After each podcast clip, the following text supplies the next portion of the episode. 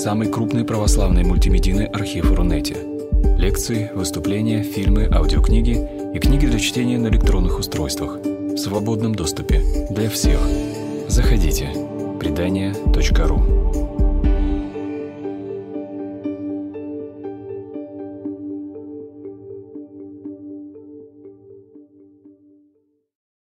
Сегодня у нас э, на предания.ру э, при поддержке и инициативе фонда предания э, лекция «Оранжев, «Оранжево-бирюзовая Библия» Андрея Ланского. Все пожертвования за эту лекцию, которую вы оплатили, пойдут в фонд предания. С деятельностью фонда вы можете ознакомиться на сайте фонда, где подробно написано, чем занимается фонд, кому он помогает и как он тратит деньги. Вот. А, а мы, э, пользуясь образовательной деятельностью фонда предания, начинаем нашу лекцию. Меня зовут э, Надежда Завальная.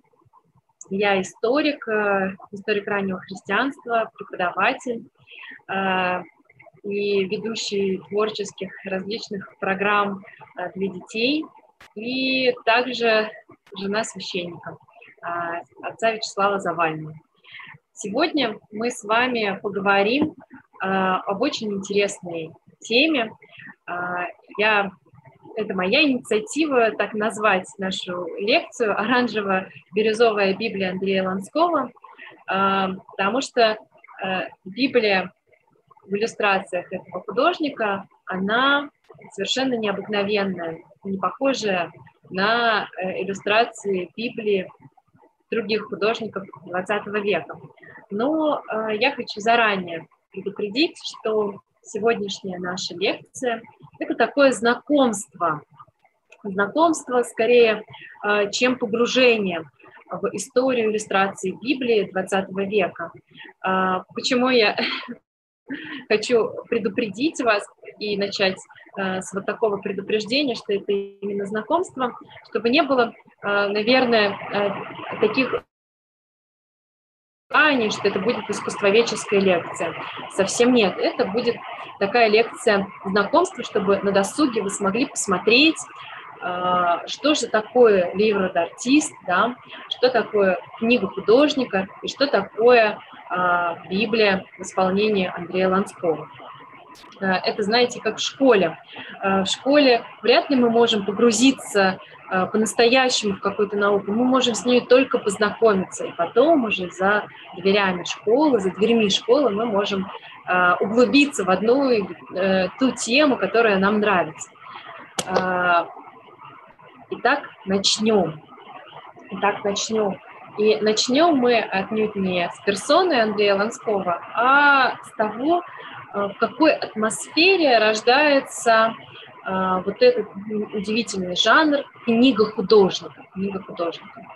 А, в начале XX века появляется такое явление, объединение художников, которое называется, а, которое было названо впоследствии Парижская школа, Николь де Пари. А, вообще вот это наименование Союза художников, Содружества художников Эколь де Пари появилось, как всегда, гораздо позже, чем а, сам Союз. А, название появляется позже явления. А, действительно, Париж в начале 20 века становится точкой притяжения молодых, современных, а, свободомыслящих художников, но при этом без гроша в кармане, и художники различных стран съезжаются в Париж для того, чтобы найти свой удивительный почерк, почерк художника, а, посмотреть, как живет Париж, вдохнуть его воздухом и начать писать самостоятельно, стать великим, выдающимся живописцем.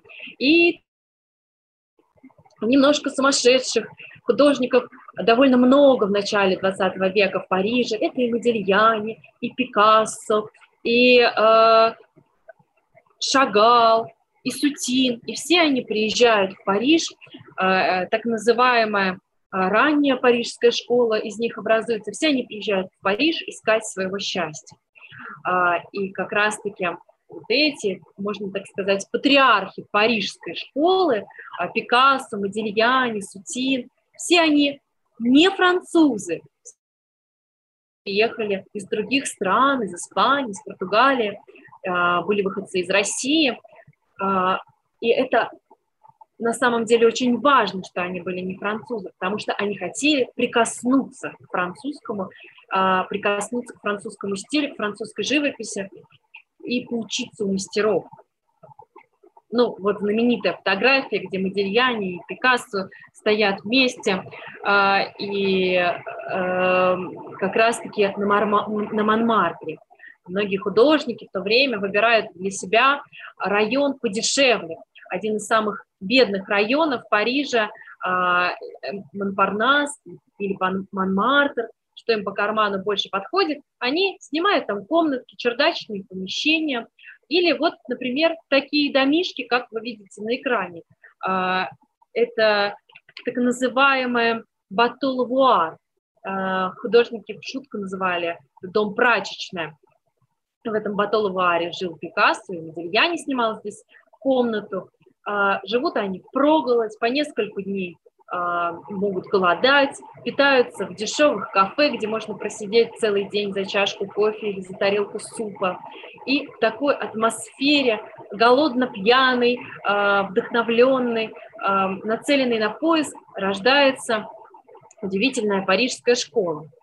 А, и здесь хочется вспомнить знаменитую песню «Le Bohème», да, «Богема». Вот она, настоящая парижская богема. А, и в этой а, атмосфере, да, одни из знаковых кафе парижской школы, это, конечно, кафе «Ротонда» и «Клазери де Лила», где собираются парижане и могут а, за чашку кофе как раз-таки просидеть здесь целый день. Это кафе пишут и сами мастера, потому что люди, которые собираются здесь а, в ясные или в дождливые дни, служат им натурой. И а, так появляются зарисовки просто уличного Парижа. И в этой парижской, в этом парижском кружке художников рождается такое удивительное направление, удивительный жанр, который называется книга художников, книга художников, livre d'artiste. А, и а, впервые этот, этот жанр а, описал Андре Варно, критик. Он вел, во-первых, само, сам термин «парижская школа», а во-вторых, описал, что же такое книга художника. Но на самом деле, если подходить серьезно к этому вопросу, что такое книга художника, то а, мы э, найдем источник, а истоки этого удивительного жанра отнюдь не во Франции, а в Англии. Э, пару слов сначала скажу, я немножко разволновалась, извините, пожалуйста, э, избилась. Э, что такое вообще книга художника? Э, на самом деле русскому человеку книга художника очень знакома. У нас наша страна, она страна самоиздата. В свое время, да, практически половину 20 века в нашей стране очень был популярен сам издат, особенно тех книг, которые были запрещены. А, и многие книги, которые таким образом появлялись у людей, они были иллюстрированы переписчиками, которые переписывали или перепечатывали эти книги. А, и э, это тоже можно сказать, что книга художника. А, книга художника – это книга, которая иллюстрирована художником, напечатано художником, э, сшито порой художником. То есть без э, влияния типографии, без э, внедрения типографии, без власти редактора сделанная книга. Художник сам решает, как сгруппировать текст, как его разместить сделать прочтение этого текста наиболее эффектным, как иллюстрировать эту книгу. То есть книга художника – это художественное произведение, произведение искусства, это авторское произведение. При этом книга художника может быть художником не написанной, да, то есть художник может иллюстрировать э, книгу другого автора. Э, например, взять какого-нибудь античного автора, например, метаморфоза Овидия, да, про, проиллюстрировать, или э, Теогонию Гесиода. Все это возможно. То есть э, сам жанр – это авторская э, иллюстрация, авторское прочтение, авторское, я имею в виду худо, автор тут художник, авторское прочтение чужого произведения и воспроизведение своего прочтения. Возможно, и такой вариант. Довольно сложно я объяснила, но вы сейчас поймете. И новатором, новатором в этом деле стал э, э, человек, художник по имени Уильям Блейк. Вы видите его на экране. Уильям Блейк жил отнюдь не в 19 даже не в 20 веке. Он жил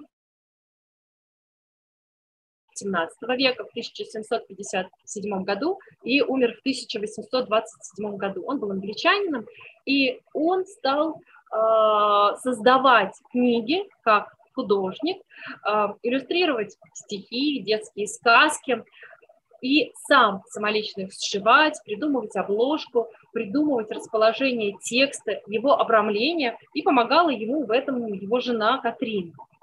Ну, например, одно из его таких знаменитых а, произведение, это бракосочетание а, рая и ада.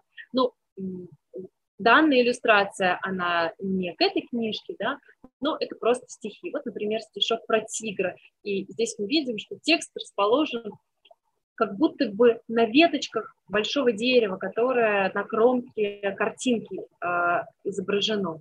А вот здесь, например, э, такое стихотворение а, любовное, да, даже несколько стихотворений э, цветочных таких, цветочной поэзии, да, это немножечко э, отсылка к языку цветов, а, и э, стихотворение первое, например, отделяется от последующих вот такой живописной картинкой, повествующей о том, иллюстрирующей, вернее, то, что в этом стихотворении описано, что в этом стихотворении говорится. То есть художник, он выступает соавтором поэта, таким же даже равнозначным, по сути, автором а, поэта. А, и также а, в книге художника, да, вот в самом этом а, а, феномене а, очень важно не только прочтение, не только иллюстрация, но и расположение текста. И вот уже с текстом на самом деле тоже начинают работать активно в 20 веке, в конце 19-го, начале 20 века. И здесь выступают новаторами как французские художники и авторы, так и русские художники и авторы. Например, Велимир Хлебников, да, он э, был одним из э, как раз-таки пропагандистов того, что текст, расположение текста, каждой буквы влияет на читателя, влияет на зрителя этого текста. И не только содержание книжки, но еще и как буковка, какого она размера, а, где она именно стоит, это тоже влияет на восприятие этого те, любого текста. А, и а, знакомство с таким расположением идей, буквы идеи текста, как визуального объекта, мы начнем с французского поэта Стефана Маларме. А, Стефан Маларме – один из так называемых проклятых поэтов, поэтов а, непризнанных при своей жизни. Он жил в 80 э, в конце XIX века, и одно из самых ярких и главных его произведений, его трудов называется «Книга». Стефан Маларме, он разработал концепцию того, что в мире существует книга, и все в мире существует для того, чтобы завершиться некой книгой. И эта книга э, будет такой, что все страницы в этой книге во взаимном сопряжении выразят связь всего со всем. То есть это такая очень сложная философия книги. А, и а, в книге а, Стефана Маларме которая так и называлась, книга. Потом э, часть этой книги будет э, издана э, уже в 2000 годах один из художников попробует реализовать идею Маларме, будет называться «Бросок костей». Бросок костей. Но вот тут вот на страничке представлены, можно посмотреть, как задумывался Маларме, да, то есть это такая очень сложная а, сложная система расположения текста, где на текст наслаивается сверху рисунок. Этот рисунок тоже о чем-то говорит, а, и справа, ну, что-то наподобие иллюстрации да, это иллюстрация к тому, что закреплено в этом тексте. При этом а, по задумке Маларме в его книге не, было, э, не был закреплен порядок страниц, не было нумерации, это были такие хаотичные брошюры, которые сплетались в один большой текст. И а, главная идея Маларме была в том, что текст в этой книге книг должен быть анонимный. Не должно быть автора в этой книге книг, потому что автор своей персоны, он убивает смысл. А, ну, на самом деле нам это знакомо, да, в культуре, например, искусство средневековья, оно практически все анонимно. И религиозное искусство а, в первую очередь анонимно, потому что оно на то, чтобы прославлять Создателя. И мы с вами мало знаем, например, иконописцев средневековых. Да, есть Андрей Рублев, Максим Грек, но мы не можем сказать, а, кто расписывал тот или иной собор. Мы знаем только несколько имен наверное, десяток. Все. И Маларме, он, конечно, последователь этой идеи. В западноевропейской средневековой живописи, скульптуре та же самая идея анонимности э, также существовала. Вот, собственно, э, одна из цитат Маларме. «Я говорю, цветок, и вот из глубин забвения, куда звук моего голоса отсылает силуэты любых конкретных цветков, начинает вырастать нечто иное, чем известные мне цветочные чашечки. Словно в музыке возникает сама чарующая идея цветка, которой не найти ни в одном реальном букете. Вдобавок, поэтический текст затем переплавляет несколько вокабул в одно целое, цельное, новое слово, слово заклинания, неведомое обычному языку. А, то есть то, как даже выглядит этот текст, это может быть текст заклинаний. А, и а, Торит а, Маларме подхватывает его идею и становится его единомышленником. Аполлинер, поэт тоже начала 20 века, и он придумывает фигурные стихи и называет их каллиграммы. каллиграммы. Ну, Аполлинер, э, фотографии Аполлинеры, он стоит с женой на своей террасе в Париже. Вот. А вот одна из страничек э, э, поэтического сборника Аполлинера, и вот визуализация его каллиграмм. Но слово каллиграмма тоже придумано Аполлинером. В этом слове содержится целых два. Это каллиграфия и идеограмма. То есть с одной стороны, это красивое письмо, завершенное, а с другой стороны, э, есть еще и диаграмма, то есть зашифрованность в самой форме слова, как оно написано, какого-то послания, послания автора, послания поэта. И Аполлинер, Геом Аполлинер начинает записывать свои стихи вот так, э, в виде каких-то фигур, в виде дамы, в виде лошади, в виде букета. А, но а, на самом деле вот этот а, способ шифровки стихов, он придуман отнюдь не Аполлинером. Он появляется очень рано, в третьем веке до нашей эры уже приходит эта идея в голову. Например, э, э, одному из античных авторов, и он Э, Семилий Радоский записывает свои стихи э, в виде яйца, в виде секиры, в виде крыльев, то есть начинает как-то э, вариативно придумывать, как же ему запечатлеть свои стихи. Но если мы вернемся к Аполлинеру, да, то понятно, что вот эта, например, страничка, это стихотворение о даме прекрасное. Здесь стихотворение о цветах, в которых что-то скрыто и так далее. То есть сама форма изображение стиха, она тоже несет определенный смысл.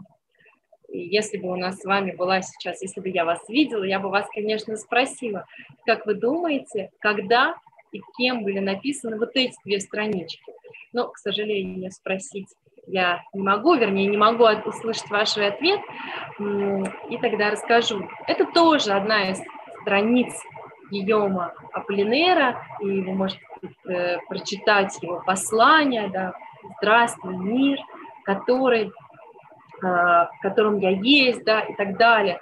А, и его послание, оно закреплено в виде Эйфелевой башни, да, а, Аполлинер был свидетелем строительства Эйфелевой башни, и Эйфелева башня, она наделала очень много шума среди современников, а, ее очень долго не понимали, бронили, не любили, и массу всего выливали на э, Эйфелеву башню словесно.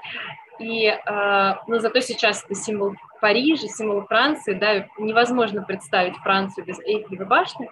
И вот Аполлинер, он э, пишет свое стихотворение, свое послание в форме символа, в форме сердца Франции. А справа восьмиконечная звезда, и эта восьмиконечная звезда не что иное, как э, благоприветствие, то есть поздравление э, царю Алексею Михайловичу по случаю рождения царевича Симеона. И написал, нарисовал это приветствие, нарисовал эту звезду и записал здесь словесно стихотворение э, Симеон Полоцкий. Да? Семен Полоцкий, русский э, мыслитель, э, отчасти э, поэт да, э, 17 века. И вот э, у отца Петра I было множество детей, 11 э, детей, и один из них был Симеон Алексеевич, по случаю рождения своего тезки, тоже Симеона, Семен Полоцкий, рисует вот такую звезду, все грани которой – это строки из его сочинения. А здесь, ну, такая расшифровка. А, и а, то, тоже хочу э, сказать, что закреплять какое-то послание, а, слова в виде формы определенной было очень распространено в средние века, в средневековых манускриптах очень часто можно встретить. И какую-то какую молитву, написанную в форме креста, и форме восьмиконечной звезды, форме полумесяца. То есть это тоже был вполне такой привычный тип изображения. Даже есть стихотворение, которое записано а, в форме теоремы Пифагора. И читать ее нужно, и это стихотворение нужно, постепенно решая эту теорему Пифагора. К сожалению, не загрузилась у меня картинка, а, и я не могу вам ее показать, но если у вас будет возможность, то вы обязательно посмотрите. А к чему же все это я рассказываю? А, о форме текста. Тому, что в начале 20 века, в конце 19-го, начале 20 века а, появляется идея буквы, идея текста как визуального объекта. То есть буква, она сама становится уже настоящим героем произведения, э, изобразительного произведения. Она становится э, иллюстративным материалом. С помощью буквы можно иллюстрировать не только буквы, но и слово, не только слово, но и текста. Еще хочу рассказать про одного интересного писателя, авангардиста, который также был автором своей книги книги художника, можно так сказать, это Илья Зданевич, а, или звали сокращенно его Ильяс. А, Илья Зданевич – писатель а, польско-грузинского происхождения, и его еще называют первопечатником авангарда, первопечатником авангарда. И Илья Зданевич также был приверженцем того, что каждая буква имеет значение, каждая буква в сочинении имеет значение. И расположение этой буквы немаловажно, все имеет смысл. И, э, конечно, если мы э, вспоминаем начало Евангелия от Иоанна, то это особенным образом становится для нас важным. Вначале было слово, и слово было от Бога, и слово было Бог. Да? То есть такое особое, невероятно сакральное, невероятно серьезное отношение к слову и к букве одна тоже из э, фотографий Ильи Зданевича и э, страницы из его сборника. Э, очень люблю вот такие фотографии, они, конечно, постановочные, но тут такая отсылка, что писатель смотрит книгу, смотрит альбом с произведениями искусства не э, с кем-то неизвестным, а с Джакондой, с Моной Лизой Леонардо да Винчи. А, вот. Также можно смотреть один из а, примеров стихи для платья Судейкины, да, тоже как э, закомпонованы буквы и слова. Очень сложно прочитать такое стихотворение. Нужно э, в нем плутать, как в лабиринте, как в таком неком кроссфорде, где что, как продолжается слово, что хочет сказать автор, как кружево э, сплетается и как бисер рассыпается текст. И, конечно, нельзя не упомянуть Владимира Маяковского, который э, также э, особым образом относился к своим к расположению своих строк, стихов, э, и, э, и сам иллюстрировал свои стихотворения порой, порой и нет. И э, здесь мы видим, что Маяковский располагает так свои строчки, чтобы акцентировать еще больше рифму и чтобы читатель, читая и произнося его стихотворение, а, физическим образом чувствовал вот, эти, вот это дробление, э, чтобы читатель спускался по ступенькам и а, визуально и ментально а, ощущал мысль Маяковского. Ну, например, да, раньше уважали исключительно гения, уму от массы какой барыш. Скажем, такой Иван Тургенев приезжает в этакий Париж. И а, строки Маяковского совпадают также с интонированием а, для русского человека понятным, да, снижением ноты произнесения от высокой ноты, от вздоха, с которым мы начинаем фразу, к выдоху, которым мы заканчиваем. И а, опять возвращаемся в Париж, опять возвращаемся к книге художника, а, кто же стал меценатом, кто стал поощрять и поверил в идею а, книги художника. Это был известный галерист, собиратель картин и произведений искусства, меценат Амбруас Валар. Амбруас Валар, он поощрял издание художниками своих иллюстративных материалов и вкладывала в это деньги, покупала у них эти книги. И э, посмотрим несколько книг, которые были э, сделаны до появления Андрея Ланского. Ну, вот, например, один из каталонских, испанских художников, график Жоан Миро. Вот, пожалуйста, такой настоящий пример книги художника. А, здесь есть и а, юмор, и абстракция, естественно, и а, какой-то вызов художника. Конечно, нужно понимать, о чем текст, но, тем не менее, да, любое прочтение, в основном художники иллюстрируют поэтические сочинения, стихи, и стихи – это абстракция, да, то есть стихи, они возникают у нас в голове, у нас появляется картинка, прежде всего абстрактная, а потом э, вот этот двойной смысл стиха, а потом уже мы можем выразить его каким-то конкретным образом. А, и а, художники, они отталкиваются от этой абстракции. Конечно, расцветает а, жанр книги художника Кора, когда был моден абстракционизм, когда он стал таким запрещенным жанром. И, конечно, нельзя не упомянуть о Матиссе.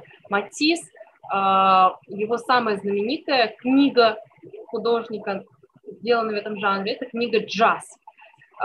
Книга, которая полностью сочинена Матисом, она Матис э, делает ее, в, э, применяя коллаж, коллажный метод, вырезая из картона, из бумаги формы, различные образы и самолично придумывая текст своей книги.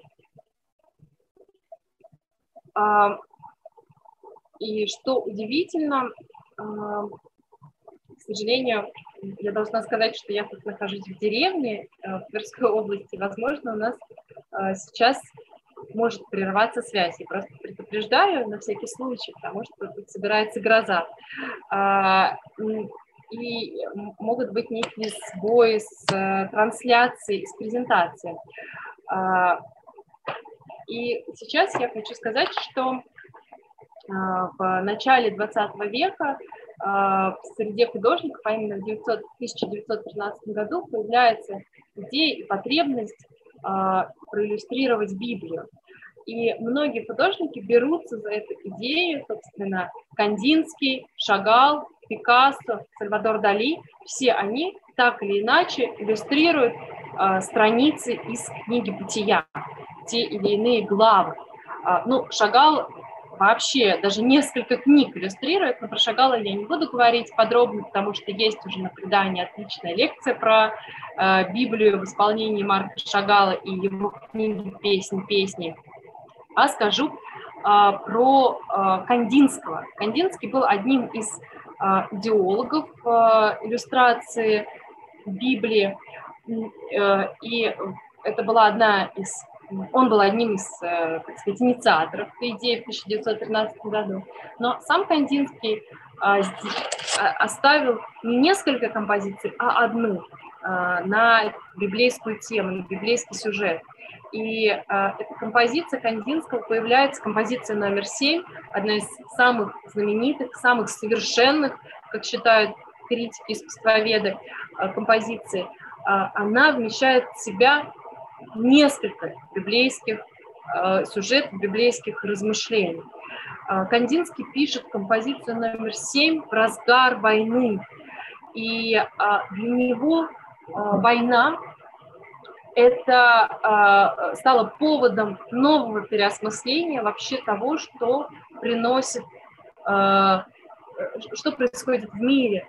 Может быть, это тот хаос, из которого по одной из теорий родиться, да, опять будет твориться мир, опять будет сотворяться мир.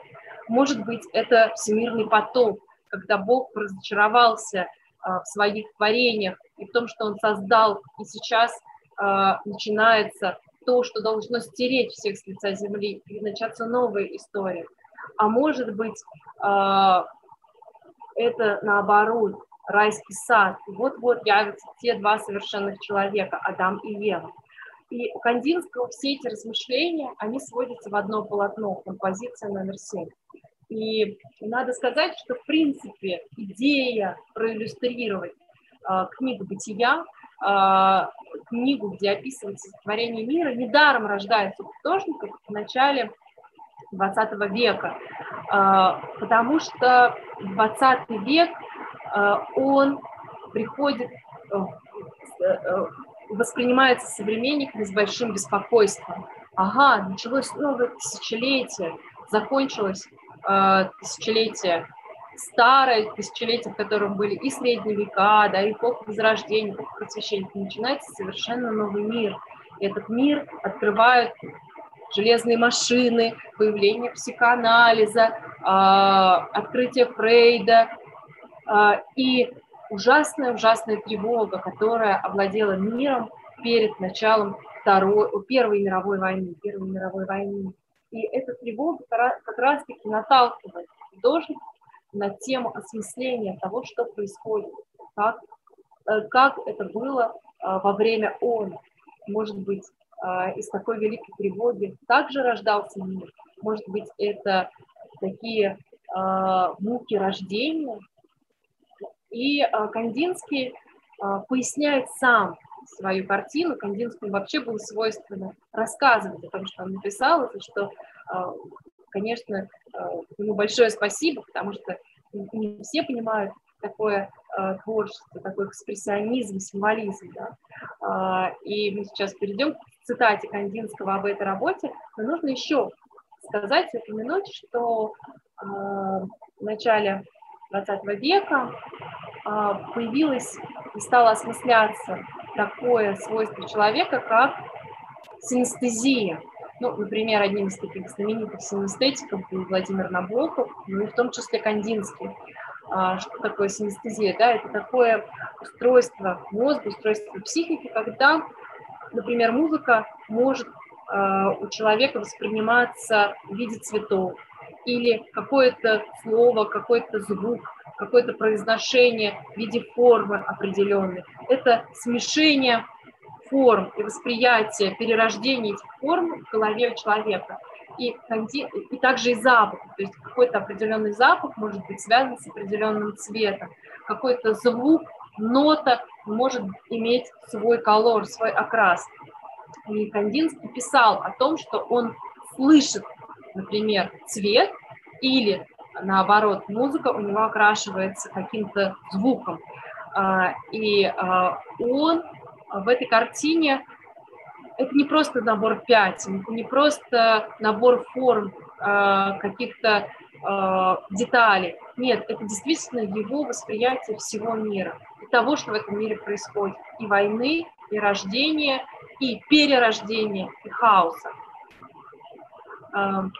И, например, про эту картину он как раз-таки писал. А, идея души человека в угловом центре полотна, в круговороте, намеченном фиолетовым пятном и черными линиями и штрихами рядом с ним. Он неминуемо затягивает в себя, как воронка, извергающая некие зачатки форм, растекающиеся бесчисленными метаморфозами по всему холсту. Сталкиваясь, они сливаются или наоборот разбиваются друг от друга, приводя в движение соседние. Это словно сама стихия жизни, возникающая из хаоса. Довольно сложный текст. Давайте еще раз взглянем на композицию номер 7, симфонию номер 7, можно так сказать, и попробуем найти здесь рождение этой человеческой души. У всех, конечно, ответ будет разный. Для кого-то это центродержащая часть картины, это зерно, на котором держится вся картина, а, будет заключена в этой форме. Для кого-то это будет здесь, в самом светлом куске, для кого-то это будет белое пятно. Но, тем не менее, а, Кандинский пытается здесь соединить всю историю человечества, историю катаклизма и рождения. А, и надо сказать еще вот что. А, я заранее извиняюсь, у меня не получилось а, развернуть фотографии иллюстрации Библии начала 20 века художников, кроме Андрея Ланского. Поэтому я про них расскажу. И если у вас появится желание и возможность прийти в Эрмитаж, то сейчас там постоянно идет экспозиция как раз книг художника, вы можете эти Библии, иллюстрации посмотреть, в том числе «Танец Матисса» и Жоанна Миро, э, а я про них расскажу и вдохновлю вас, надеюсь, на то, чтобы туда сходить. Так вот, э, конечно, к иллюстрациям Библии ходили художники, начиная с первого века нашей эры – а, до этого времени у евреев, если мы говорим про Ветхий Завет, да, у них не было а, традиции иллюстрировать а, Библию, потому что вообще это было запрещено. В книге чисел есть запрет на изображение, нельзя представлять, нельзя иллюстрировать то, что содержится в Библии. То есть не давать волю своей фантазии. Этот запрет понятен, потому что э, фантазии могут рождать и быть поводом, особенно в древнем мире, к созданию ложных богов и э, впоследствии идолопоклонства, э, но зато уже в новую эру, в нашу эру появляется, зарождается огромное количество, появляется огромное количество иллюстраций библейских, и одни из самых древних иллюстраций – это второй век нашей эры, в катакомбах в Риме, иллюстрации первых глав книги «Бытия», «Сотворение мира», «Адама и Ева», а, «Грехопадение» и так далее. И а, на сайте Магистерии сейчас есть прекрасный курс о как раз-таки иллюстрациях первых, э, первых глав книги «Бытия» в древности. Да? Ну, не в древности, а в таком раннем-раннем средневековье. И, конечно, в Средневековье книгу, книгу книг, Библию иллюстрируют много-много-много раз. Сначала это манускрипты, ручные иллюстрации, потом это гравюры. И эти, да, гравюры библейские с книгопечатанием вообще начинают приобретать такую популярность. Отдельные какие-то части Библии печатаются, распространяются. А, но а, в 20 веке иллюстрация Библии приобретает немножечко другой оттенок. А, художники пытаются осмыслить и попробовать в своей манере, с добавлением вольности, как бы мы сказали, прочитать книгу бытия. И одним из таких ранних предшественников Андрея Ланского, нашего героя, про которого я еще буду говорить, например, является Пол Нэш. Пол Нэш, художник. Он, Пол Нэш умер в 1946 году, и он проиллюстрировал книгу «Бытия» также в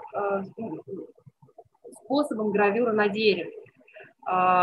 И на самом деле эти иллюстрации очень трудно найти Пола Нэша, потому что мало они печатаются. Я пыталась тоже как-то отсканировать в эту э, нашу презентацию, вставить, у меня, к сожалению, не получилось, но э, они выставлены в Эрмитаже, и сейчас это Библия Пола Нэша и э, книга художника, так называемая, она находится в собрании Марка э, Башмакова. Вот. Или, например, можно сказать а, про а, Франсуа, Франсуа Луи Шмидта. Он также а, жил а, в конце 19 начале 20 века, умер в 1941 году и а, иллюстрировал книгу «Бытия», опять же, очень абстрактно, пользуясь а, гравюр, тоже способом гравюры на дереве а, и не представляя никаких конкретных деталей потому что сотворение мира, что может быть более абстрактным, чем сотворение мира? А, особенно после а, такого огромного спора эволюционистов и креационистов в начале 20 века после открытия теории Дарвина, да, после дарвинистских открытий в середине 19 века начался большой спор, и, собственно, это натолкнуло художников также представлять сотворение мира очень абстрактно не изображая конкретно каждую травинку, каждую песчинку, животное и так далее. Или а, также советую вам посмотреть иллюстрацию Библии Жака Укина. Да?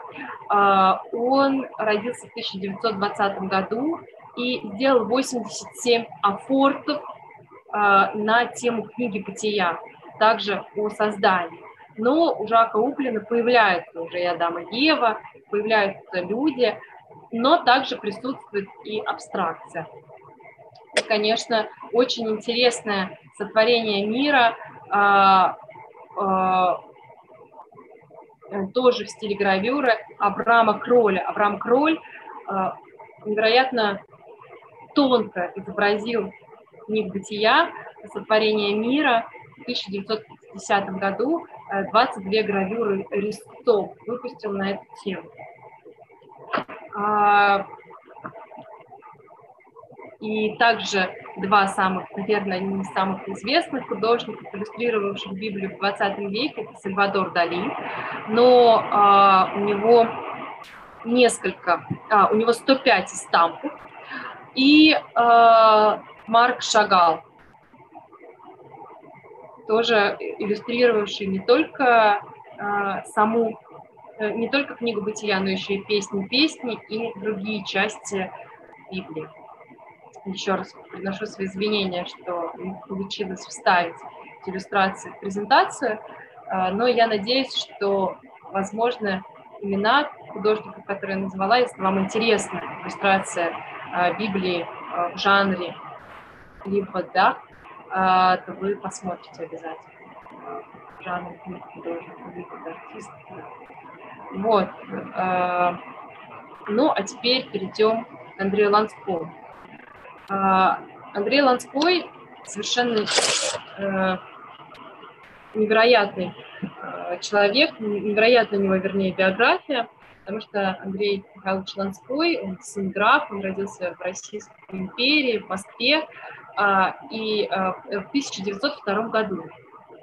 Э, потом он переехал в Петербург, учился в знаменитом пажеском корпусе, и когда началась революция в 1917 году, он как дворянин примкнул к белому движению, к белой армии и пытался участвовать в белом движении. Но когда он понял, что белые проигрывают, он в 1920 году эмигрировал из России и бежал в Константинополь.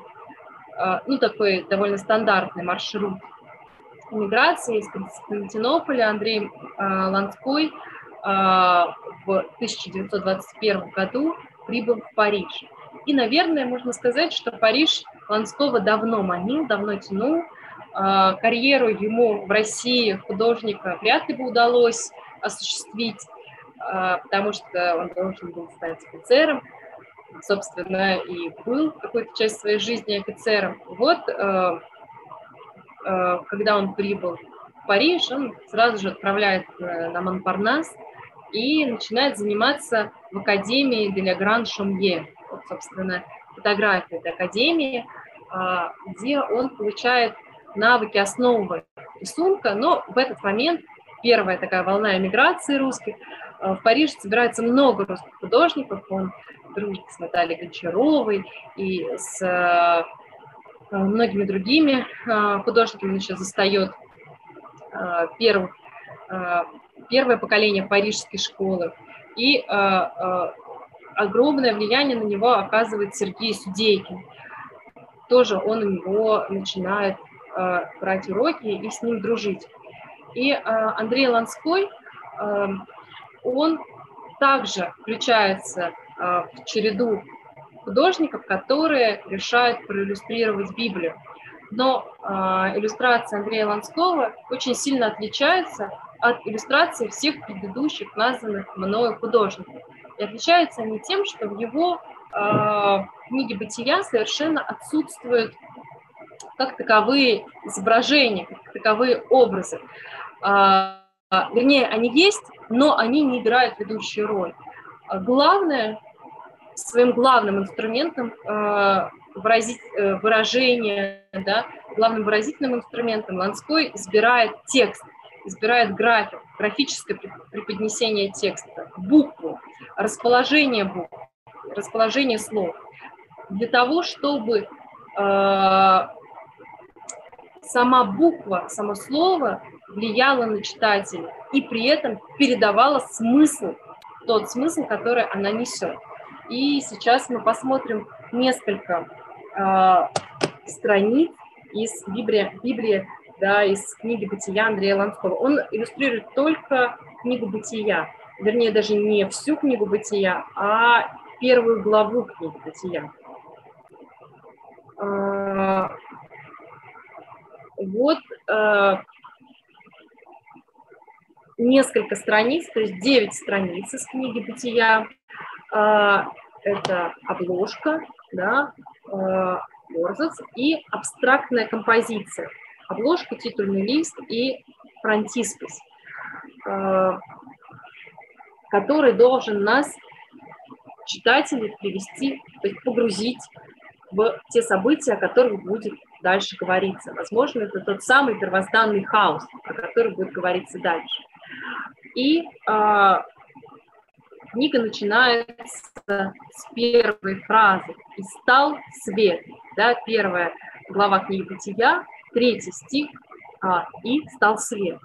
И в этой фразе да, а, Андрей Ланской, он работает тем, что он разные буквы, э, разные буквы передает разным свет, цветом и светом. Он пишет э, на французском языке, он использует для себя французский язык. Почему так, не совсем понятно. На самом деле Андрей Ланской и его книга «Бытия» — это, наверное, одно из самых э, неизученных произведений э, в этой э, жанре, в этом э, цикле э, различных книг «Бытия». Но, тем не менее, мы видим даже вот на этой маленькой э, страничке, что самое главное слово, которое завершает процесс акт творения света, да, это глагол «и стал свет» или «люмьер да, то есть вот этот глагол, он завершает все. И мы видим, как загорается сама страница. Ну, в оригинале, конечно, это очень гораздо ярче, чем передает э, презентация. Следующая страница уже повествует э, о дальнейших стихах. Вернее, немножечко возвращает нас в начало. В начале сотворил Бог небо и землю, земля же была безвидна и пуста, и тьма над бездной, и дух Божий носился над водой. А, вот это а, а, вот эти два стиха, они как раз содержатся на вот этой странице. И очень интересно, что подложка, фон для повествования о том, что земля была безвидна и пуста, и тьма над бездной, Дух Божий носился над водой, да, она сделана синим цветом, таким синим, с переливами, с глубизной и глубо, э, глубиной, э, потому что земля была безвидна и пуста. И кто носился над водой? Кто носился? Дух Божий. Поэтому слово Бог выделено особым образом. Оно всегда э, приковывает внимание читателя. Здесь слово Бог, здесь слово Бог, и здесь слово Бог. Да? И а, мы видим, как а, Дух Божий, который носился над водой, да, он прям горит в этом тексте таким огоньком, как будто бы это гирлянда а, на стене.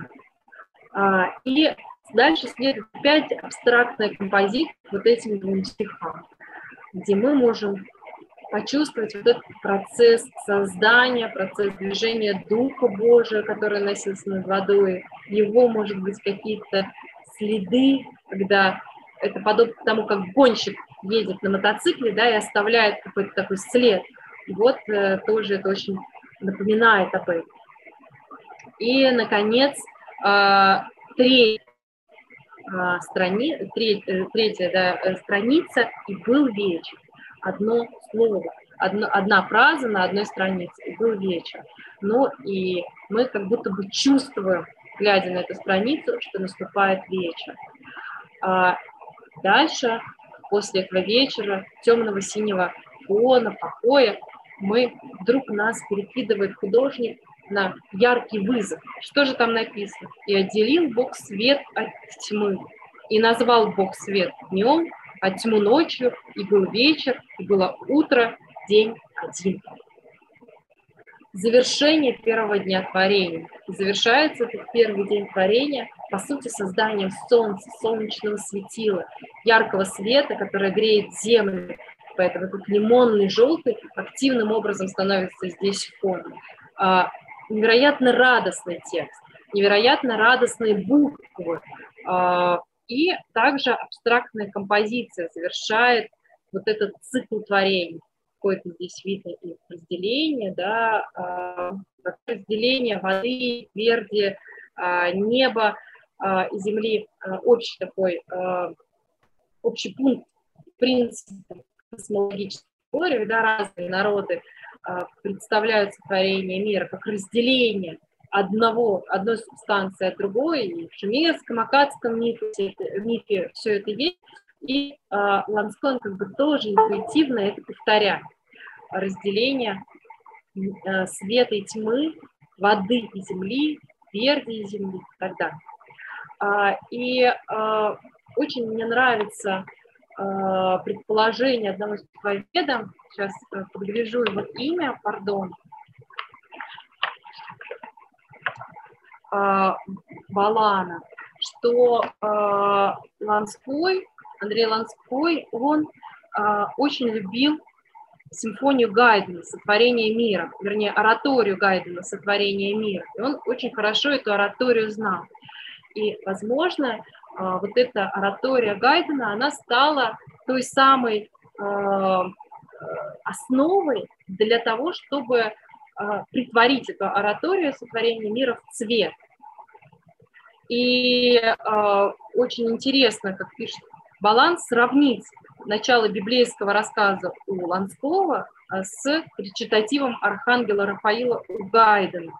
А, и как меняется а, интонирование музыкальное в этой оратории, так меняется цвет и свет в книге «Бытия» в сотворении мира Ланского.